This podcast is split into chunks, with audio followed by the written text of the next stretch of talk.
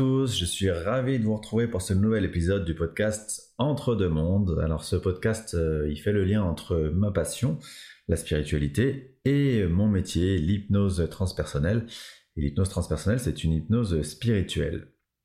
Donc euh, mon idée avec ce podcast, en fait, c'est d'expliquer euh, un thème de spiritualité, un thème par podcast, et un peu de, je dirais, de le vulgariser à ma manière, avec ma vision, ma perception donc c'est forcément quelque chose de subjectif. Et euh, ensuite d'illustrer ce thème avec un court extrait d'une de mes séances d'hypnose transpersonnelle. Euh, de ce qui peut être capté en séance, euh, généralement par la conscience supérieure de mes consultants. On reviendra plus tard à ce qu'est la conscience supérieure. Et évidemment en lien avec le thème du podcast précédemment abordé.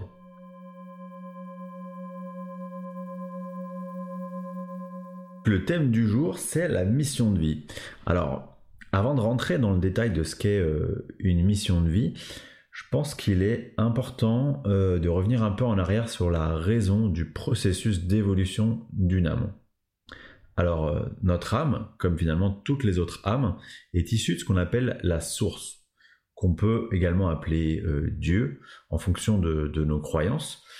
Et bah, c'est un peu notre, c'est notre origine en gros c'est euh, une unité, donc c'est un, et euh, on est amour pur, amour inconditionnel.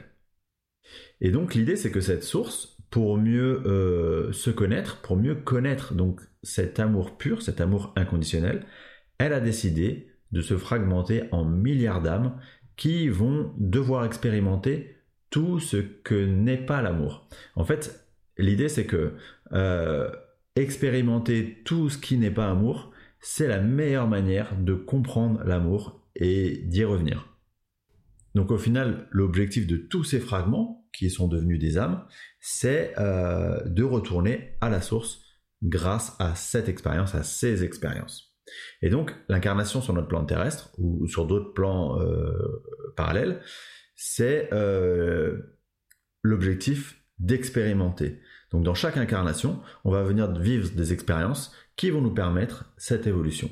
Et au fur et à mesure, on pourra revenir à la source. C'est donc pour ça que euh, chaque incarnation possède une mission de vie. C'est pour ça qu'avant chaque incarnation, on va euh, définir une mission de vie. Donc, comment est-ce qu'on peut euh, vraiment définir le terme de mission de vie? C'est le travail principal que vous avez à mener dans votre vie pour faire progresser votre âme. Et donc, comme je l'ai dit, avant de vous incarner, vous avez décidé de votre mission de vie. D'ailleurs, vous l'avez souvent décidé avec vos guides ou avec euh, des membres de votre famille d'âmes. Euh, vous avez décidé des expériences, des rencontres, et toutes ces expériences et ces rencontres, ça va être autant d'opportunités d'accomplir votre mission de vie. Euh, à ce stade, je pense qu'il est important d'aborder une petite précision pour dire que il faut pas faire la confusion entre la mission de vie et comment je gagne ma vie dans mon incarnation ça peut avoir absolument aucun rapport en fait. Euh, en clair, notre âme, elle va pas s'intéresser à ce qu'on fait pour gagner notre vie, elle va plutôt s'intéresser à quelle énergie on met dans notre vie au quotidien, qui on est, euh, qu'est-ce qui, ressort de qui on est. Et, donc c'est plutôt l'état en fait d'être que un état de faire, euh, si, on, doit le définir. Alors pour, que vous puissiez bien comprendre cette notion de mission de vie, je vais euh, vous donner quelques exemples euh, possibles de missions de vie. Et évidemment, c'est pas une liste exhaustive parce que je, ne pense pas qu'on puisse être exhaustif dans l'énoncé de, de, missions de vie parce que potentiellement c'est une liste euh, interminable. Donc, apprendre à s'aimer soi-même, faire l'expérience de la solitude pour mieux se retrouver, guider les gens, se débarrasser du jugement, enseigner ses connaissances, diffuser la paix, euh, surmonter ses peurs, euh, vivre l'instant présent, euh, éveiller les consciences, faire l'expérience de la pauvreté ou de l'abandon, de la solitude. donc voilà, tout ça c'est entre autres des missions de vie. mais comme je vous ai dit, il y en a potentiellement plein plein d'autres. Un autre point important, c'est que on va se définir une mission de vie, mais à côté de ça, on va pouvoir aussi se planifier d'autres expériences, en lien d'ailleurs ou pas avec notre mission de vie. Et ces autres expériences, euh, c'est comme des missions secondaires. Elles vont nous aider à progresser. Ça peut même être des expériences qui n'ont pas pour objectif de nous faire progresser, mais qui ont pour objectif de faire progresser euh, d'autres personnes, les membres de notre famille d'âme ou, ou d'autres êtres. Maintenant, j'aimerais qu'on aborde une question qui me paraît vraiment importante dans, la notion de mission de vie. C'est est-ce que c'est parce qu'on a accompli sa mission de vie qu'on a réussi sa vie? Pourquoi je veux aborder cette question? Parce que je ressens souvent en fait euh, une sorte de stress des personnes euh, sur ce sujet de la mission de vie. Euh, en gros, comme si ils avaient peur d'être passés à côté de leur mission de vie et qu'ils vont en payer les conséquences une fois qu'ils seront désincarnés. Eh bien moi, en fait, ma croyance, et, là pour le coup je parle bien de croyance hein, parce que ça n'engage que moi, c'est qu'on ne rate jamais complètement sa vie. Parce que faire l'expérience des épreuves qu'on s'est planifiées, en soi, c'est déjà progressé.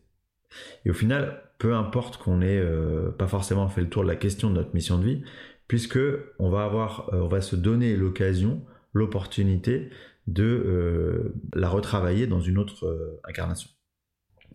Et on va le retravailler jusqu'à ce qu'on ait suffisamment bah, expérimenté le sujet en question. C'est pour ça que je pense qu'il faut vraiment s'enlever toute pression au sujet de, la réalisation de la mission de vie. Déjà parce que euh, personne va nous juger, que ce soit nos guides ou euh, les membres de notre famille d'âme par exemple. Tout le monde est extrêmement bienveillant.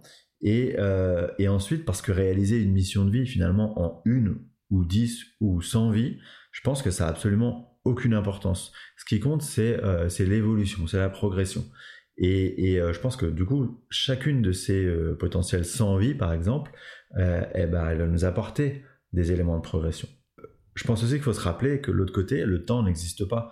Donc finalement, le nombre euh, de vies passées à réaliser une mission de vie, bah, il est complètement relatif. Donc voilà, tout ça pour dire que je pense qu'il faut vraiment, vraiment s'enlever euh, toute pression euh, sur ce sujet-là. Alors maintenant, concrètement, comment est-ce qu'on peut connaître cette mission de vie? Comment est-ce qu'on peut arriver à, dessiner les contours consciemment de cette mission de vie je dis bien consciemment parce qu'en fait, inconsciemment, vous avez compris que c'est déjà en vous, en fait. Euh, que vous ayez l'impression d'y avoir accès ou pas, toute cette information, elle est déjà stockée en vous. Euh, et quelque part, directement ou indirectement, vous êtes déjà un peu guidé. Donc, euh, la première option dont j'aimerais vous parler, c'est le domaine de l'astrologie, et notamment via la réalisation de votre thème astral. Alors je ne sais pas si vous êtes familier, mais un thème astral, c'est comme une sorte de photo de l'emplacement des planètes, euh, du jour et de l'heure de votre naissance. Et en fait, ce thème astral, il va comporter énormément d'informations sur vous et entre autres votre mission de vie. Alors c'est un domaine particulièrement complexe, hein, l'astrologie, donc euh, il faut s'adresser à des vrais experts. Moi j'ai consulté euh, deux personnes dans ce domaine-là parce que c'est, j'étais très curieux en fait de, de comprendre. Alors, comprendre, c'est un grand mot parce que, comme je vous l'ai dit, c'est très complexe, mais au moins de, commencer à effleurer un peu le sujet. Et euh, la première personne que j'ai consultée, elle s'appelle Gwenola Denimal. Vous pouvez consulter son site internet, euh, c'est gwenola.fr. Et c'est grâce à elle que j'ai compris la puissance de l'outil. C'est assez incroyable. Et, et, ce qui était surtout bluffant, c'est en fait l'interprétation qu'elle a faite, qui était était incroyablement juste, euh, de résonance, de précision. Euh, et, du coup, comme je suis quelqu'un de curieux, bah, j'ai euh, voulu refaire l'expérience pour voir si ça, si ça allait coller en gros. donc j'ai consulté quelqu'un qui s'appelle Jacques Birolini, et encore une fois, ce qui est bluffant, c'est qu'il m'a donné exactement les mêmes infos. La seconde option dont je voudrais vous parler, c'est la numérologie. Alors je ne sais pas si vous êtes familier aussi de cette, cette pratique, mais la numérologie, en gros, c'est ce qu'on appelle la science des nombres. Et comment ça marche? À partir de vos prénoms, de votre nom de famille, on va pouvoir calculer des nombres et ces nombres, ils vont donner des enseignements sur qui vous êtes, votre personnalité, euh, votre vécu en tant qu'âme euh, et entre autres aussi du coup votre mission de vie. Dans ce domaine, qui est aussi pratiqué par Gwenola, dont je vous ai parlé pour l'astrologie, euh, il y a une personne dont j'aime beaucoup le travail qui s'appelle Alexandra et qui a un site internet qui est des plumes et des nombres, toutattaché.com.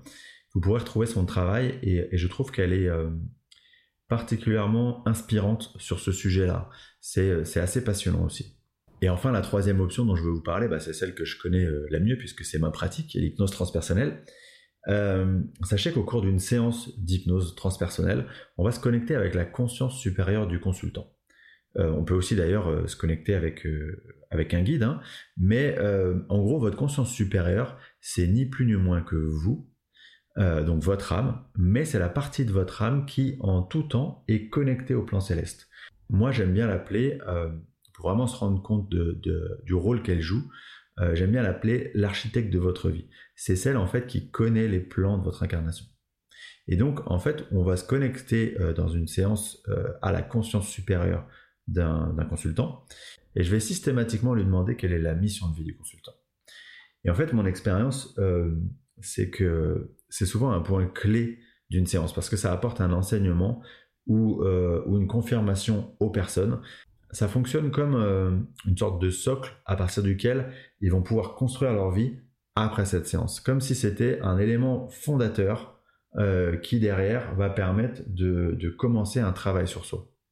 Maintenant, j'aimerais, euh, et euh, comme je le fais dans chacun des podcasts, vous parler de la littérature à propos de ce sujet mission de vie.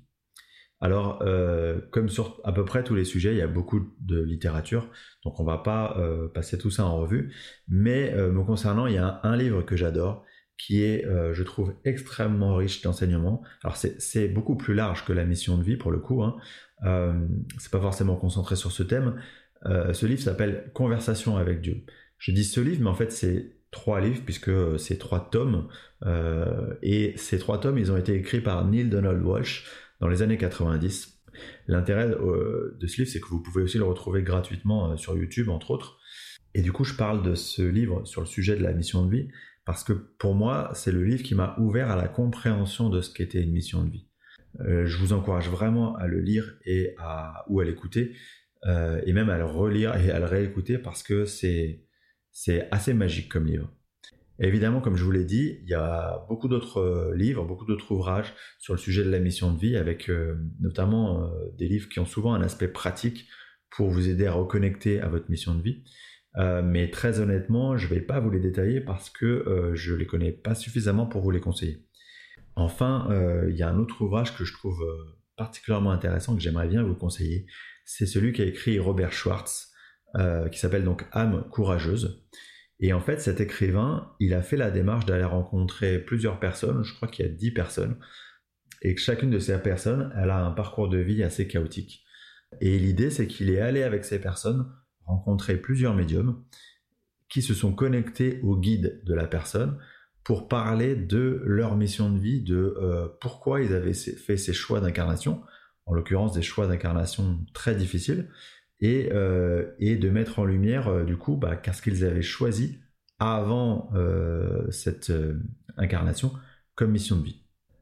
Voilà, alors euh, avant de vous remercier, et euh, comme à chaque podcast, je voudrais vous faire écouter un extrait d'une de mes séances d'hypnose transpersonnelle, dans laquelle je vais demander à la conscience supérieure de la consultante quelle est sa mission de vie.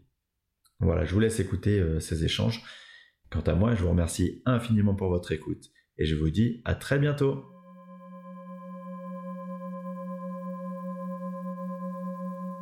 Quelle est la, la mission de vie à son incarnation actuelle? Aider les autres à, à grandir, aider les autres à avancer. À... En fait, c'est une image assez symbolique. Je vois avec les, comme les bras en forme d'aile, et comme s'il y a plein de gens qui, qui s'attachent aux bras et elle les aide. Elle... Tout le monde prend le décollage. Est-ce que c'est comme si euh, finalement elle, elle, elle montrait la voie, c'est ça Ou elle... Oui. Ou est-ce qu'elle porte sur elle, les gens Ou est-ce que. Comment est-ce qu'on pourrait le définir? Comme les gens peuvent s'agripper à elle, en fait, peuvent compter sur elle. Hmm. Et elle avance.